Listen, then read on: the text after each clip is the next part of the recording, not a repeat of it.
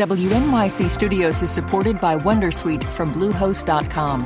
Website creation is hard, but now with Bluehost, you can answer a few simple questions about your business and get a unique WordPress website or store right away. From there, you can customize your design, colors, and content.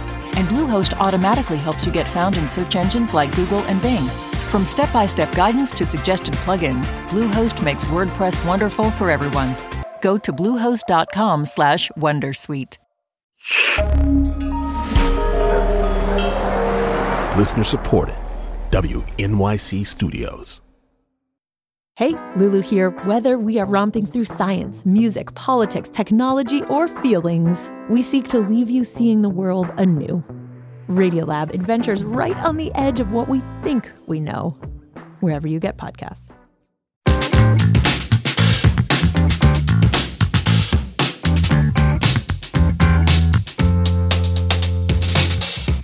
This is all of it from WNYC. I'm Matt Katz, filling in for Allison Stewart. A debut novel tells the story of the Revels, a black family in Philadelphia hoping to save their struggling family business after the nation passes new legislation for reparations. It's titled Acts of Forgiveness. Named for the piece of legislation featured in the novel, the story takes place in a fictionalized America, one where the newly elected president, Elizabeth Johnson, a descendant of the 17th president, Andrew Johnson, strives to make an apology for the trafficking and enslavement of Africans on behalf of the United States government. The bill would allow black families to claim up to $175,000. But in order to qualify, the Revels must prove that they are, in fact, the descendants of slaves.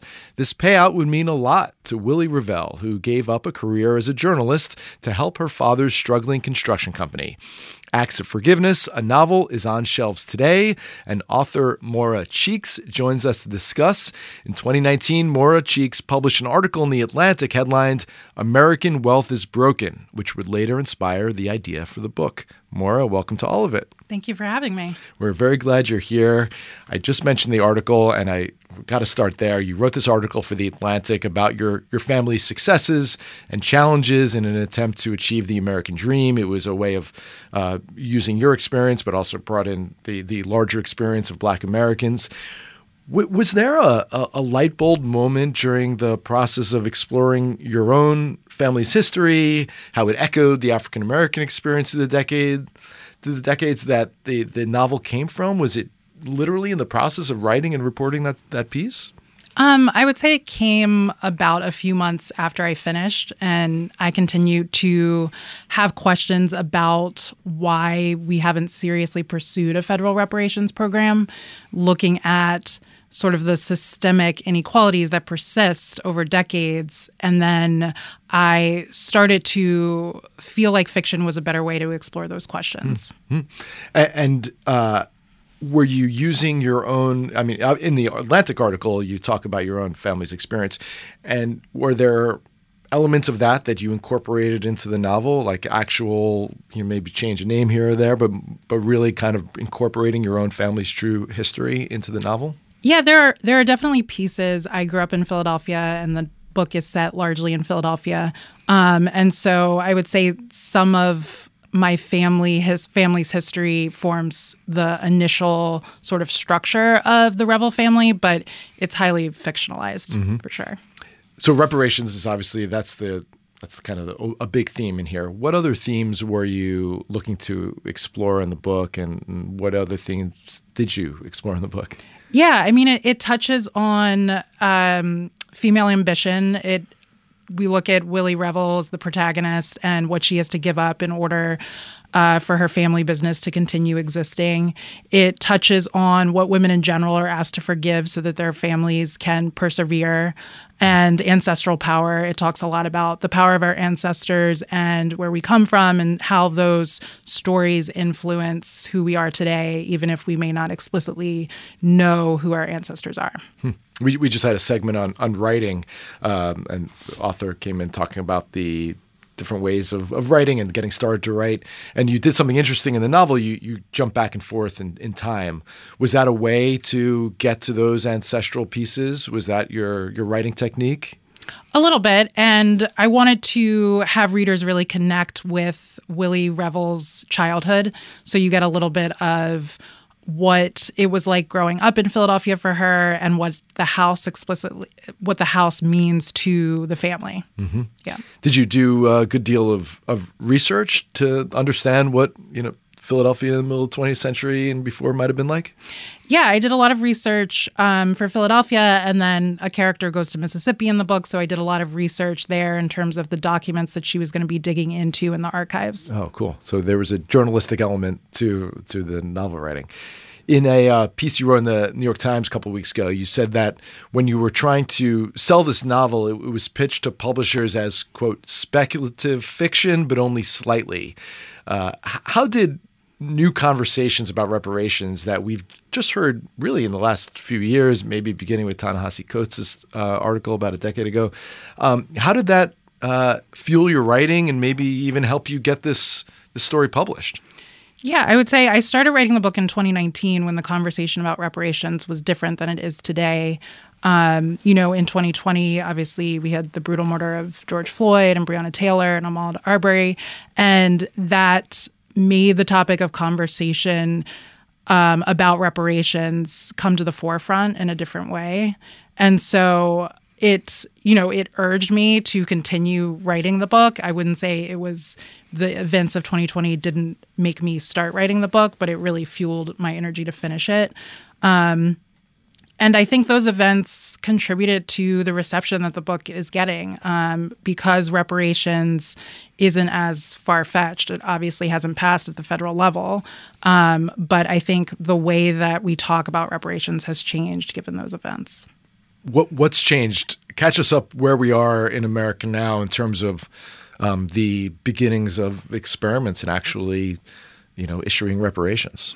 Yeah, I mean, there have been local policies that have changed. So Evanston has passed a local reparations policy where Evanston, Illinois. Evanston, Illinois, where uh, residents can receive housing grants and then there have been a, a, bunch of local initiatives that have passed, including um, in Philadelphia. There was there's a reparations task force that was formed in order to study how reparations might be applied in that community.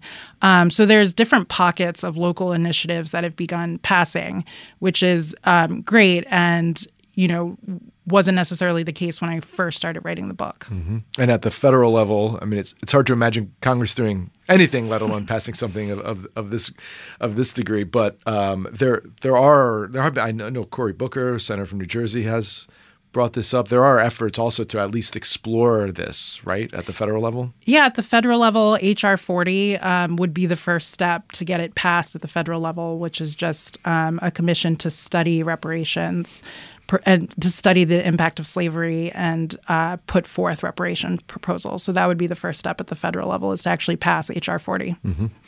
Um, in the novel, we're, we're introduced to different generations of, of the Revels, or black family in uh, in Philadelphia, and I, I was curious why you wanted to explore this concept of reparations through a, a single family. I mean, I guess other options might have been uh, through a, a, community or geographic geographic location with a lot of different families. Um, what was the what was your thought process there? Yeah, I think the conversation about reparations also often gets stuck in politics and numbers and statistics and I wanted to put some humanity back in the conversation and show what it would be like for one family if a federal reparations policy passed and to really explore the humanity of it because that essentially is what reparations is about. Yeah. I, I the the main character Willie Revel, the daughter of the business owner who becomes a journalist and a mother. Um, how would you describe her? She's ambitious, loyal, um, a little bit bitter at times. You know, knowing your your history in journalism, it was, it was and, and, and, and starting to read the book, it was hard to. I, could separate the two, but I did wonder if there was some of you in in Willie. Did is there is there some of you in Willie? I would say there are definitely pieces of me and Willie. I think what I wanted to explore with her giving up journalism is some of those sacrifices that people are, are forced to make between their passion and then making a living, right? So I think for Willie, Um, you really get the sense that she had to give up her passion in order for her family's business to continue existing because her family relies on that business for their livelihood. But when you have generational wealth, it's a lot easier for the successive generations to pursue their passions. Right. Which is obviously the the the whole concept behind reparations, right? In the in the prologue, we learn about Willie's grandfather, Marcus Revel, a veteran who attempted to get the VA to co-sign and a mortgage for a home near his family and, and community, but he was he was denied. This is very early on in the in the novel. Um, why open with his story? Is, is is this representative of something that was extremely common? Yeah, I touched on this in the Atlantic article. So the the impact of the GI Bill and how it benefited certain families, and I wanted to explore well, what would happen? You know, what happened to those families who were denied the benefits of the GI Bill? So that's why I focused on him, and that's that's where the book starts. Is to really you see the effects of that, right? Of him being denied the benefits of the GI Bill. In his case, he wanted a mortgage, um, and he he was not approved to get one. And the consequences of that go on for for how long? I mean, him not getting a mortgage. Yeah, well, it well in the book it goes on for about um, three decades, I believe. So mm-hmm. until until the, I guess be, before the reparations, but like that in other circumstances in the real world. I mean, being denied a mortgage in 1950 can result in you know, no home or, home ownership for many generations to come, right? Right, right. Uh, what what life lessons did uh, did Marcus uh, Revel pass along to his son, who is Willie's father, uh, about family, and, and then how does then Max pass this on to Willie? Yeah, I think with Max, you really get the sense that he wants to achieve success at all costs. And so he watched his father um, struggle and be defeated in some in some respects, and he wants to go on the opposite side of that. Yeah. And he wants his business to be successful no matter what. And so because of that, he makes certain decisions about who he is willing to work with um, in order to be successful. How invested are, are the, the the rest of his family in in his uh, drive for success in this, which is comes in the form of the construction business. Uh, how does the rest of the family feel about this, and how do they do they want to work with him? Do they want to you know be part of this family business and establish that kind of that kind of uh, security, financial security? Well, it's tough because they like their lifestyle, right? So, on the one hand, they want to preserve that, but they also know that it comes at a cost, that they have no cushion to fall back on, and that they exist in that position because of the sacrifices that he's made and the choices that he continues to make. Mm-hmm. In your uh, piece for the the Atlantic, you you called black wealth delicate. What does the path look like for African Americans to obtain wealth in, in, in this country? Um, how is black wealth delicate? For those who haven't uh, considered the experience and considered how uh, actions and things that happened decades, centuries ago are very relevant today. Well, I'm not a policy expert, so I will say that. But um, I think, you know, because black people were denied the opportunity to build wealth for so long, obviously the cushion is smaller. Because they were d- denied wealth and not just, and, and give us a little brief history lesson if you could, because it's not just slavery, right? It's for the century after slavery too. Yeah, I mean, in the book, what I what I specifically touch on is um, the impacts of redlining, for example. Um, I think you know being denied I touch on in my Atlantic article, article being denied the opportunity to tap into Social Security benefits, um, for instance, because they were denied to certain classes of workers, most of whom were Black. Um, education is another example that I sort of touch on in the book in a in a different way. Mm-hmm.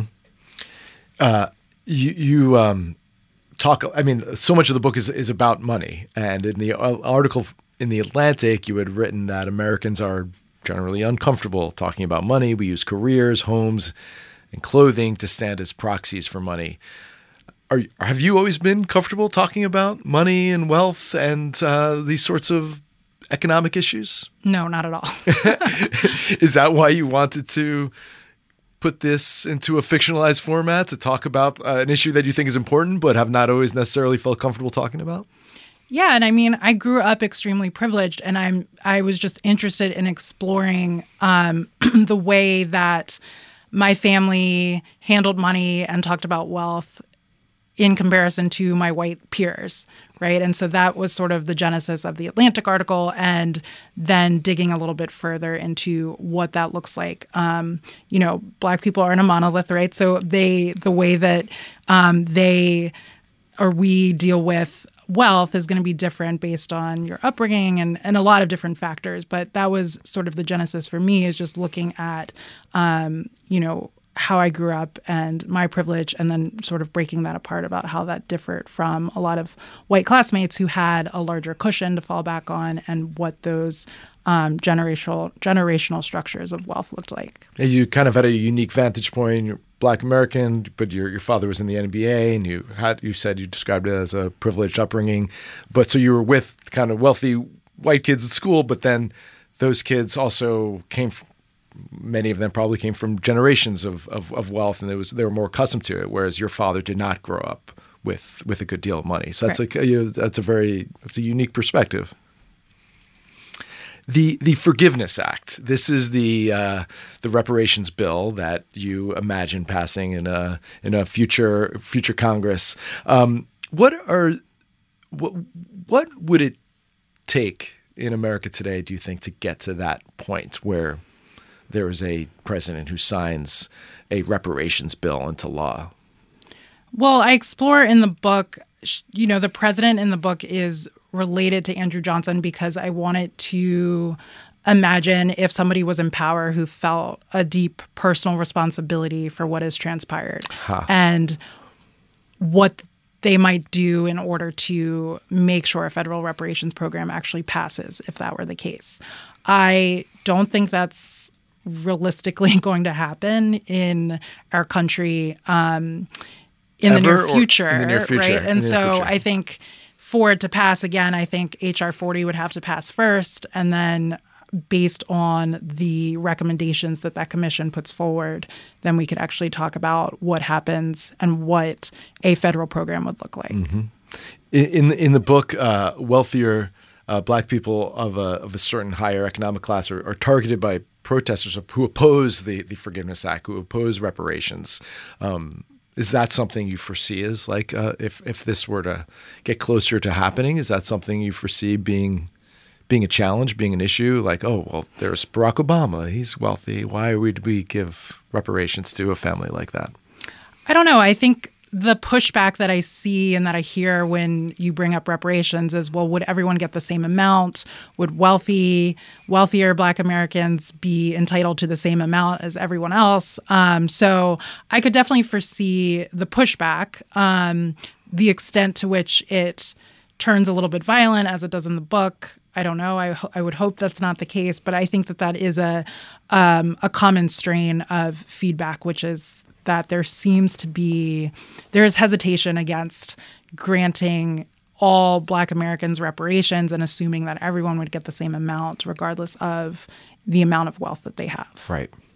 Uh, what what does the revel family have to do to prove that they are descendants of slaves and therefore eligible for reparations? In the book they you know willie goes on a journey to mississippi to actually look in the archives and try to piece together their family history um, and so that was meant to to mimic the difficulty that African African Americans have in retracing our lineage. It, part of that is drawn from my own inability to trace my family past the American South. Oh, and you tr- so, you tried to you tried and, and were unable to f- figure out your descendants going back that far. Yeah, I you know in in conversations with my grandmother and um, you know trying to piece together certain certain parts of our history, um, I, you know, I continue to hit a wall, and so that inspired a little bit of Willie's journal journey when mm-hmm. she is at the archives and like digging in the documents and sort of um, you know, I did research into what types of documents would you have to look at if you have certain pieces of information, if you know that there was a marriage but you don't know the date, um, and just given that so much of Black people's history has been erased and um, the records weren't kept, it's extremely difficult to actually, in some cases, uh, piece that together. And that could be a challenge if this were to come to pass. Like, uh, there just might not be a way for people to prove somehow that they were in the American South 200 years ago, that their family was. Wow. Before I let you go, I understand that you are opening a, a new bookstore in Brooklyn. I am. Yes. Tell, tell us about that, real yes, quick. it's uh, it's called Liz's Book Bar. It's in Carroll Gardens. Uh, it should be open in June. Wow. And yeah, we'll sell we'll sell books, coffee, beer, and wine. What inspired you to open a bookstore?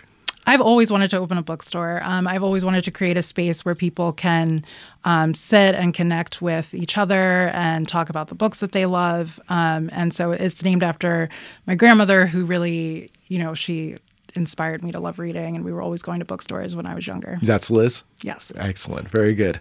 Uh, well, Congratulations on your new novel, Acts of Forgiveness by Maura Cheeks, is out now, and um, and the bookstore is opening in June. In June, very good. Thanks very much for for coming on all of it. I hope uh, the experience of selling the book and talking about this fraught political issue is uh, is a meaningful one for you. Thank you so much for having me. Our pleasure. And that's all of it. Join us tomorrow. I'll be speaking with Chris Satch, also known as the Plant Doctor, about how to get your plants ready for spring and troubleshoot houseplant problems. Plus, we'll talk to the Oscar nominated cinematographer of Maestro. Thanks for listening. Fresh Air is coming up next.